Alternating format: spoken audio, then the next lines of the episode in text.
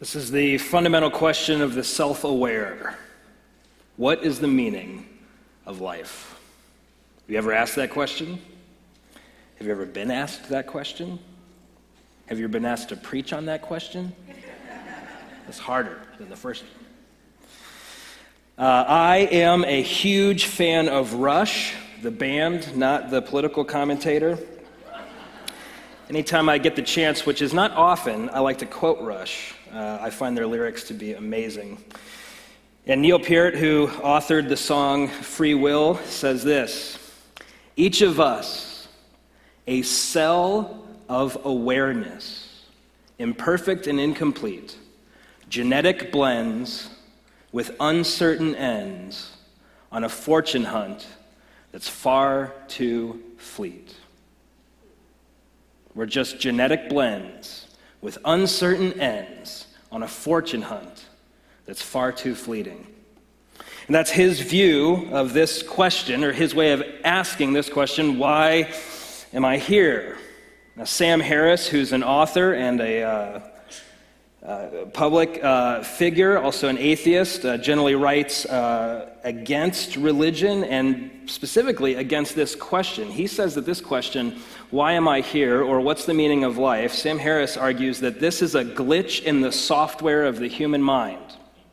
That the very question itself, why am I here, simply, so his perspective is we're nothing more than the product of random chance uh, two molecules smashed together, and here we are. And so the question, why am I here, is a meaningless question. He would argue, and of course, according to his worldview, he's completely logical in this. He would argue that it's a glitch in the human mind. We shouldn't even ask the question. But I want to lean into that a little bit and just say, and, and with all due respect, because Harris is a brilliant guy, with all due respect, calling the question names and telling me I can't ask that question,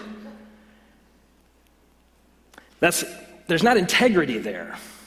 For, for we ask the question, I mean, it's just a, it's just a self evident fact. We ask the question, why am I here? Animals don't ask that question, right? Plant life does not ask that question, but we ask the question. And so simply to say, well, it's a glitch, I don't think that that's, uh, I don't think that that's frankly philosophic integrity.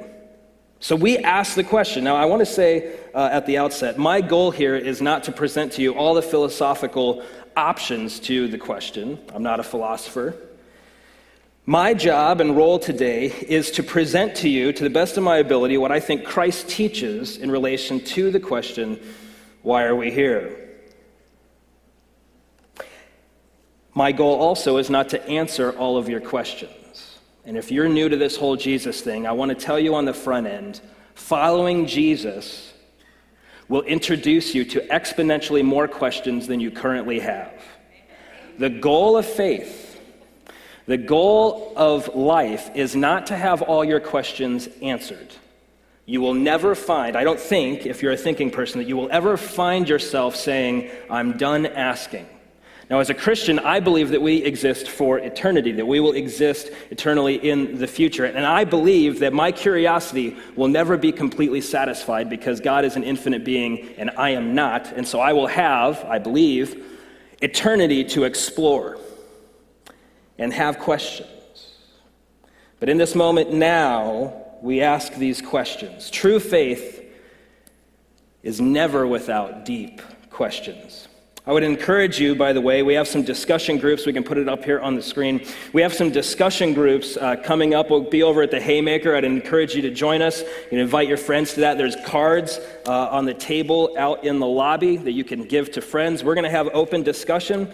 Uh, these are not lectures, but they are guided discussions. We'll kind of guide them and keep them on track because, as you know, when you talk about uh, these types of things, uh, you're going to end up talking about aliens. So we're going to keep that tight. Uh, if you want to talk to me about aliens, I'd be glad to. But again, we, we, it's a guided discussion. So I want to present what Christ says. Now, for some of us, we think, okay, that's just like you evangelical Christians. You're always trying to impose your views on other people. Some of us are saying that right now. That's the problem with the evangelical Christians is they're always trying to convert people. And I want to say at the outset, you are right in your assessment that we are always trying to convert people. But what I would like for you to consider is you are too. You're trying to convert me too because, because underneath that criticism, evangelicals shouldn't try to convert people. Underneath that criticism is this presumption that your worldview is somehow better than mine. And you wish or you think the world would be better if I didn't try to convert people. To put it another way, every time you open your mouth in an argument or a, a, a, belief or a statement, you're trying to convert the other person to your views. Jack in the Box is empirically better than McDonald's. That is an attempt to convert you to my worldview, is it not? The Christian worldview is exponentially more intellectually satisfying, emotionally engaging, and experientially cohesive than any other worldview. I'm trying to convince you of that, but anytime you open your mouth to talk back to me, you're trying to convince me of your worldview as well. And so the question is not who's trying to convert who or who should try to convert one another. The question is which worldview, if believed, is the most intellectually satisfying, emotionally stimulating, and experientially cohesive. I want to argue that Jesus' worldview is, uh, checks those boxes. There's three things as we look to the scriptures as to the Jesus worldview that I would like to put in front of you today. Again, I will mention some of the other views, not, not to give you the impression that I'm conquering over all of their very excellent points, but rather simply to tease out some of the implications as it relates to what Jesus teaches. And there's three uh, basic things. Number one, that we were created. Number two, that we were created in love. And number three, we were created in love for joy. Why am I here? What is the meaning of life? We were created in love for joy. Here we go. Genesis 1 24 through 27. If you have your Bibles, I'd encourage you to uh, uh, turn there. Genesis 1, uh, verses uh, 24 through 27. There's Bibles available on the tables in the back. We'll have it up on the screen. You can also use your digital device if you want to this morning. Genesis 1, we're, what we're going to do is we're going to look to the beginning of the Bible, the book of Genesis, the middle of the Bible in the book of John, and the end of the Bible, the book of Revelation. And so today you can go home and you can call your grandma and you can say, Grandma, I read the whole Bible today at church. Genesis 1 24 through 27. And God said, Let the earth bring forth living creatures according to their kinds, livestock and creeping things and beasts of the earth according to their kinds. And it was so. And God made the beasts of the earth according to their kinds, and the livestock according to their kinds, and everything that creeps on the ground according to its kind. And God saw that it was good. Then God said, Let us make man in our image, after our likeness, and let them have dominion over the fish of the sea, and over the birds of the heavens, and over the livestock, and over all of the earth, and over every creeping thing that creeps on the earth. So, God created man in his own image. In the image of God, he created him. Male and female, he created them. This is the word of the Lord. We are created beings. Now, this is a direct conflict with the view that says we are merely the products of random chance. The scripture teaches, Jesus teaches us that we are created. And one of the things that that gives us is that we are made in the image and likeness of God with dignity, worth, and value. This is why, this, this idea that you and I are made in the image and likeness of God, this is why Jesus can say the audacious things that he says, like, love your neighbor as your, and also love your, this is so, I don't like this, love your enemy. Jesus can say that because he shows us that we are created in the image and likeness of God. It's the very foundation of that idea that we should love even our enemies because even our enemies are created in the image and likeness of God. If you look through the book of Genesis, you will see that there is a prohibition against murder. And we say, thank God. Would you do that one more time? There's a prohibition against murder. Thank God, yeah, I'm glad for that. And the reason that there's a prohibition against murder, the scripture says you don't murder because people are made in the image of God. We are created beings.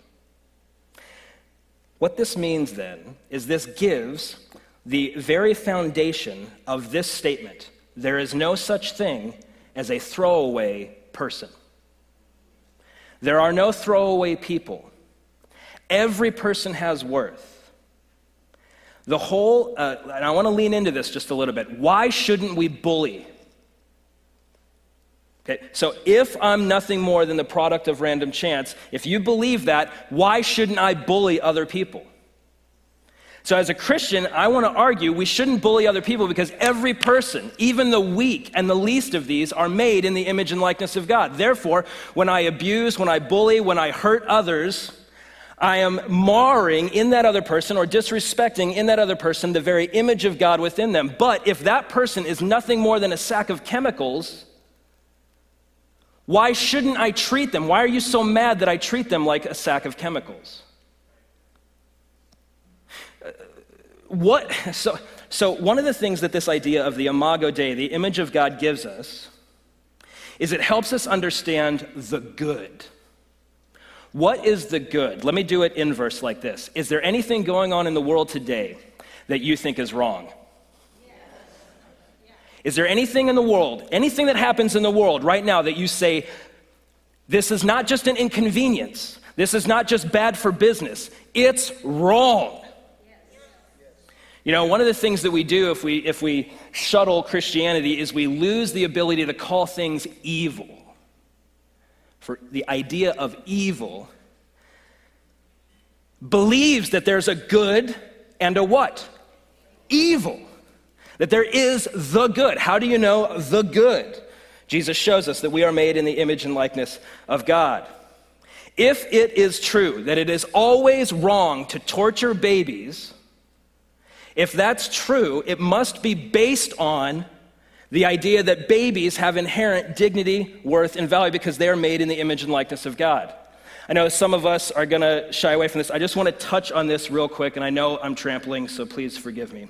The reason that evangelical Christians are so vocal about abortion is not because we're angry at moms, the reason that we're so vocal about abortion is because we believe that the child has inherent dignity, worth, and value because the child is formed together in the mother's womb, made in the image and likeness of God. Do you see how that fundamental belief plays itself out in the public square? You guys follow me on that?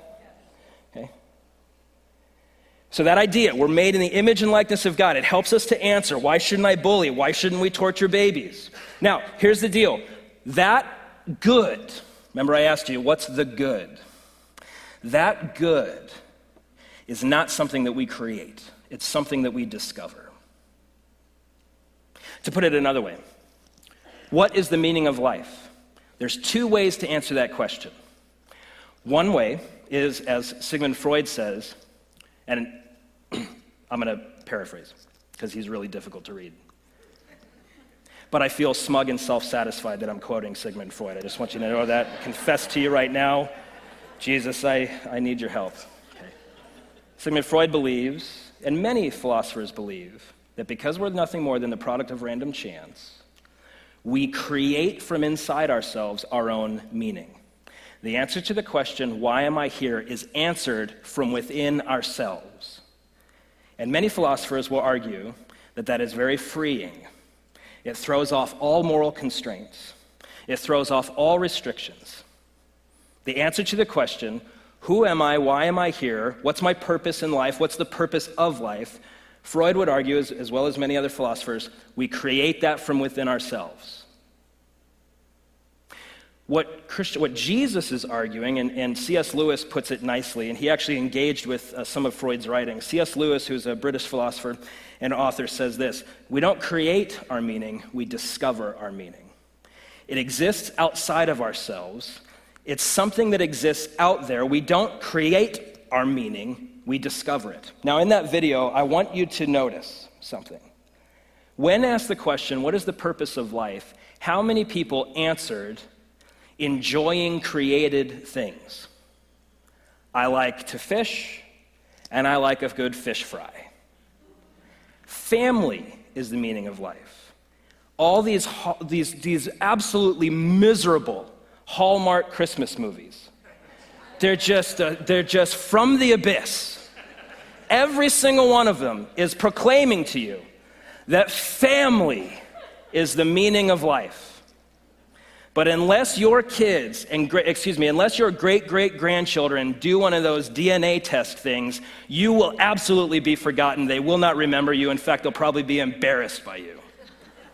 Family is the meaning of life, right? Created things.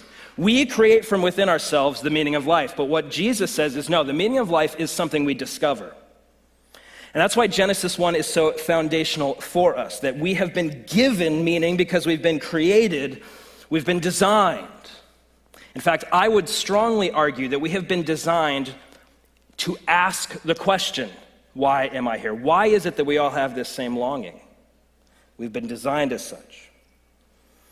Now, John Gray, who I think is an atheist or at least an agnostic, he wrote a book called Straw Dogs. And if, if, if you read one book by an atheist, I think you should read Straw Dogs by John Gray. In Straw Dogs, one of the things that Gray does is, as an author and as a philosopher, is he really pushes down in on this idea that we are nothing more than a cosmic mistake. He begins to play that out for us.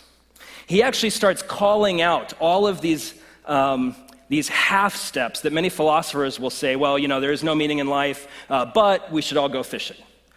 And Gray pushes in on that. And I want to just give you this real quick from John Gray. He says this if we truly leave Christianity behind, which is what he's arguing for, if we truly leave Christianity behind, we must give up the idea that human history has meaning.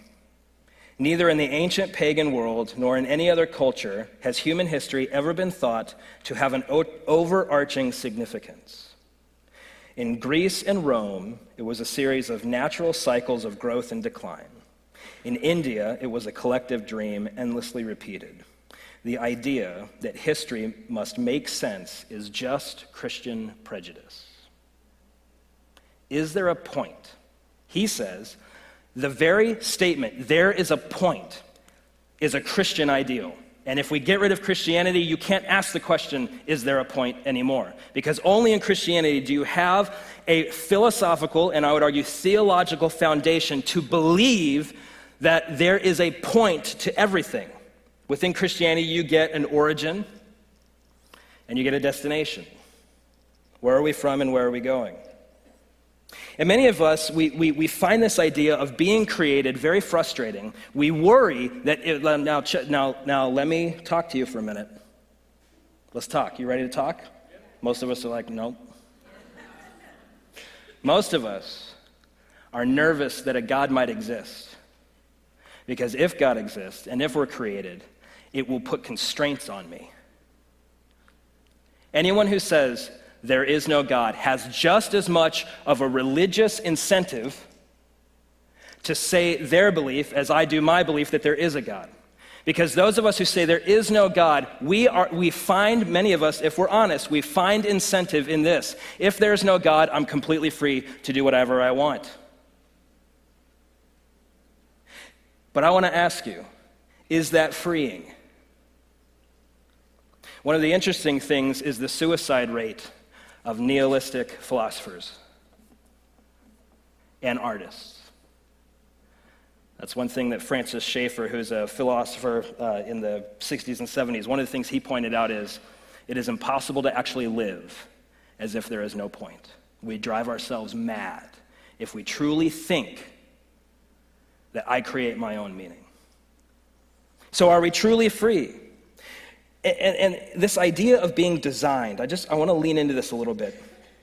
Are you sure that not being designed, being the product of random chance, actually will lead to more freedom? Does the absence of restrictions ever lead you to more freedom? To an extent.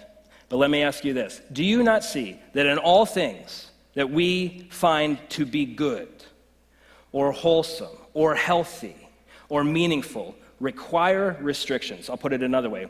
My wife and I are free to have deep emotional, physical, relational intimacy because we've intentionally restricted ourselves from having that same intimacy with anybody else. Monogamy, uh, like we call it the ball and chain. You guys ever heard of? You guys ever heard that? Okay. Have you ever said that? It's got real quiet. You, you could literally hear a hundred of these. Now, I like the metaphor, ball and chain. I actually love it.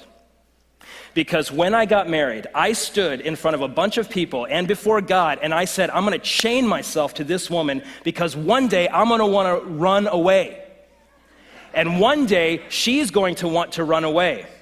And when my wife and I fight, when my wife and I's relationship grows sterile, when we grow cold towards one another, we find ourselves chained together, so we have to work it out.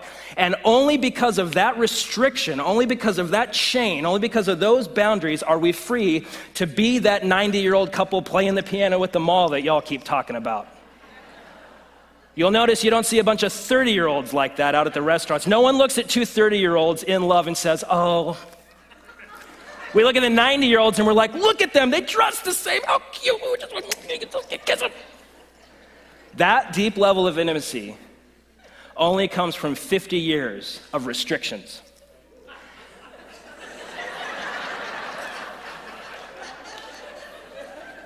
Do you see that we only find true freedom for the great things in this life through restriction? I am not free at this point in my life to climb Mount Kilimanjaro because I have not restricted myself. See, true freedom does not come from an absence of restrictions. True freedom comes when we operate within our design. That goes for anything. Is a plane free to soar underwater? A plane only soars when it is restrained within the boundaries and restrictions of aerodynamics, they can fly a mile up, but if a plane is flying a mile underwater, we're in trouble because it is operating against its design. True freedom is found when we operate within our design. God has created you with a purpose in love. Now, one of the interesting things uh, that we find, especially when we think about the meaning of life, is love often comes to the surface. But I want to lean on this a little bit. If love is the meaning of life, and I am nothing more than the product of random chance, if love is simply a chemical reaction, why do we keep singing about it? If love is nothing more than just the chemicals in my brain engaging in a certain way for the procreation of the species, why do we keep using love as the meaning for life? I don't mean to be crass, but basically what you're saying is the meaning of life is to have sex and propagate the species. If it's simply nothing more than a chemical reaction. But no, in Jesus' teaching, we find the true source of love in John 15, 9 through 13. I'll just read it for you. This is John, uh, this is John recording Jesus. This is what Jesus says here As the Father has loved me, so I have loved you. TV timeout. Did you hear that? As the Father has loved me, Jesus, so I have loved you. Now, one of the things that Jesus shows us is that God exists, and this is mind blowing, and we'll have to talk about this later. That God exists eternally as one God in three persons. It's something we call the Trinity. God the Father, God the Son, God the Holy Spirit. The triune God created us in his image, and therefore we were created out of love because within the Trinity you have an eternally existing community of self deferential persons, each loving the other. As the Father has loved me, so I love you. This is what Jesus says. Jesus has eternally loved the Father and the Spirit. And these are words that we use to describe the three persons of the Trinity. And the Spirit has eternally loved the Son and the Father, and the Father has eternally loved the Son and the Spirit. And I know that that's like nosebleed section theology. Here's the big point you were created in love. God did not create us because he needed someone to talk to. There was no incompleteness in God. God was not walking around one day saying, I am so bored. I know what I'll do. I'll make Jim. Okay, you're boring, people. You, you think you're the, you, you think God is like impressed with you?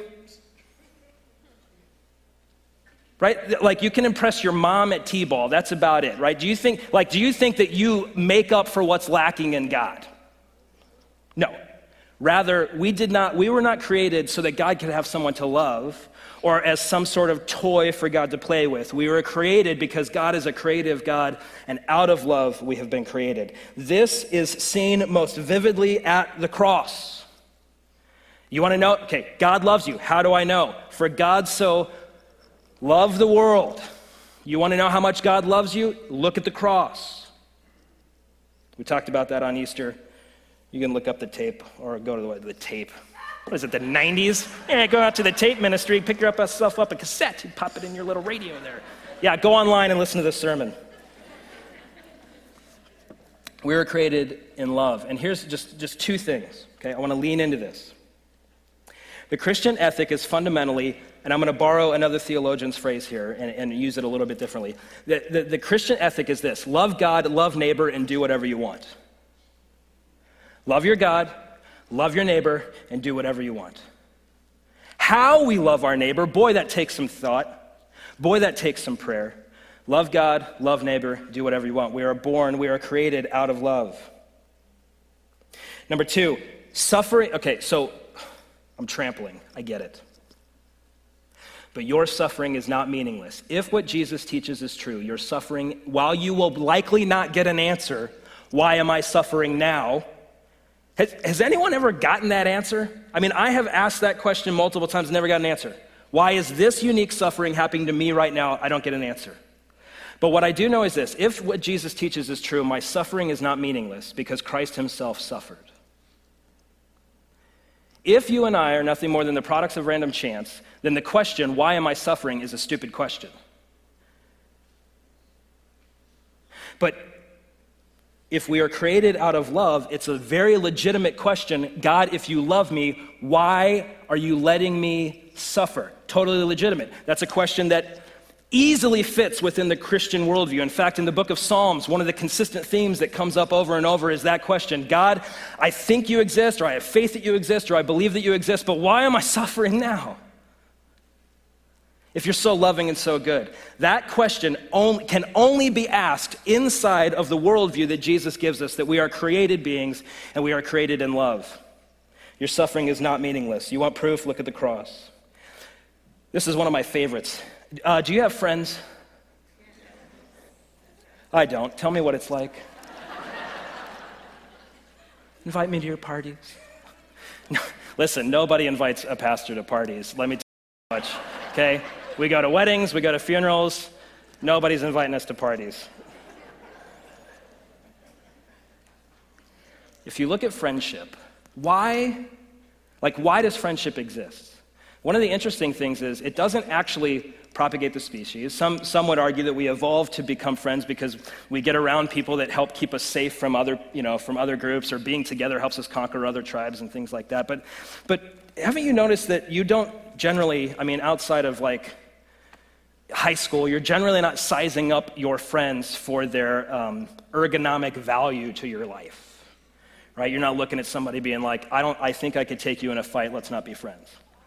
No, some of the deepest friendships they have no value to life, but they give, they, they make life valuable. C.S. Lewis has this great quote that I just butchered right in front of you all. And if I had more friends, I'd get it right next time.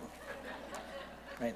That there's no survival value in friendship, but friendship gives survival value. Do you see? Now, I want to give you a, just a little, a little teaser. Have you ever been with a group of friends where you are fully, all of your person is completely engaged?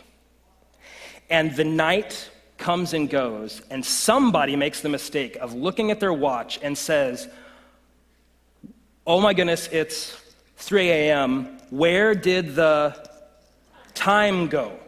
for a moment with your friends in the context of community, what you tasted as your complete person was brought into activity, what you had a taste of is the eternal. You got a taste of the eternal. Because time, for that, time didn't cease to exist. You can look at your watch and say there was a sequence of events, but for a moment, you did not feel as if time was restricting your community. So, where does friendship come from? I would argue that the only, the only satisfying explanation for deep friendship is found in the fact that we are created with a purpose by a God who has eternally existed in community. Otherwise, our friendships are meaningless. And so God created us, God created you in love for joy. Revelation 21, 23 through 26, I'll just read a little bit of it. It says, uh, The glory of God illuminates it. This is the new heavens and new earth. The nations will walk by its light, and the kings of the earth will bring their glory into it. Its gates will never open, or excuse me, never close by day, because it will never be night there. They will bring their glory and honor of the nations into it. One of the things, and again, that's a, it's apocalyptic literature in Revelation, but one of the things that it's painting for us is our destination. Where are we going? God has created us out of love for joy. One of the things that you see as the scriptures describe heaven is an eternity of enjoyment.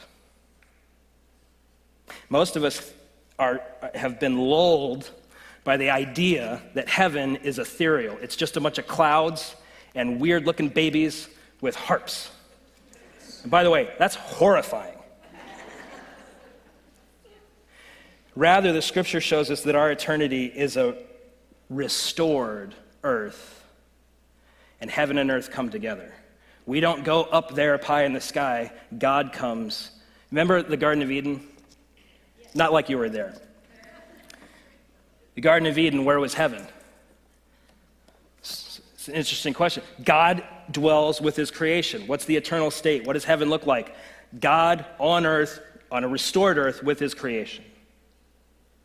And just as in the garden, and, and by the way, there's an old confession that goes like this what is the, What's the ultimate point of humanity? To glorify God and enjoy Him forever. Some of us grew up with the Westminster Confession. We would ask ourselves the question what is the chief end of man or mankind? To glorify God and enjoy Him forever. You see that in the book of Revelation, an eternity of enjoying God, that God has made us for direct communion with Him and to enjoy Him through His creation. We are built to explore and discover. We are made to science. Is that, is that good grammar? I don't think so. But it's good theology. I don't know where we got this crazy idea that somehow faith and science are in conflict with one another. The very motivation to do exploration and belief that things work the same today as they will tomorrow is found, is found or founded on the idea that God has built us to explore and that there is order in the universe. We are built to science. All of creation is revelation. God is revealing something to us through his creation. And when we explore and discover and we engage in science and exploration and thought, it is one of the ways that we enjoy God's good creation and enjoy God directly. Also, to create in response to our exploration and discovery, we create through art and work and engineering. But our enjoyment ceases when we make the created thing the center of the story, when we make the created thing the ultimate thing. We are made in love for joy. And true joy is only found in communion with our Maker, our Creator. And that's found through Jesus Christ. This is the worldview, the faith, the story of Christ crucified, dead, buried, resurrected on the third day, victorious over his enemies of Satan, sin, and death. And one day he will return to restore all that which is broken. And we will exist eternally with our God in communion with him and with one another, in joy and love, exploring his creation, creating art, working just as our God has worked. I will be out of a job lawyers and doctors, we will be out of a job, for all that which is broken will be made whole. But the artists are going to have to teach us. And this good news is what we share. For those of us that are Christians, how do we respond in light of this answer? We work with excellence, we serve sacrificially, we live peacefully, We stand for the marginalized because everyone is made in the image of God, and we share this news with the world in word and in deed. Why am I here? What is the purpose of life? You have been created in love for joy. Will you turn to your Creator to find it?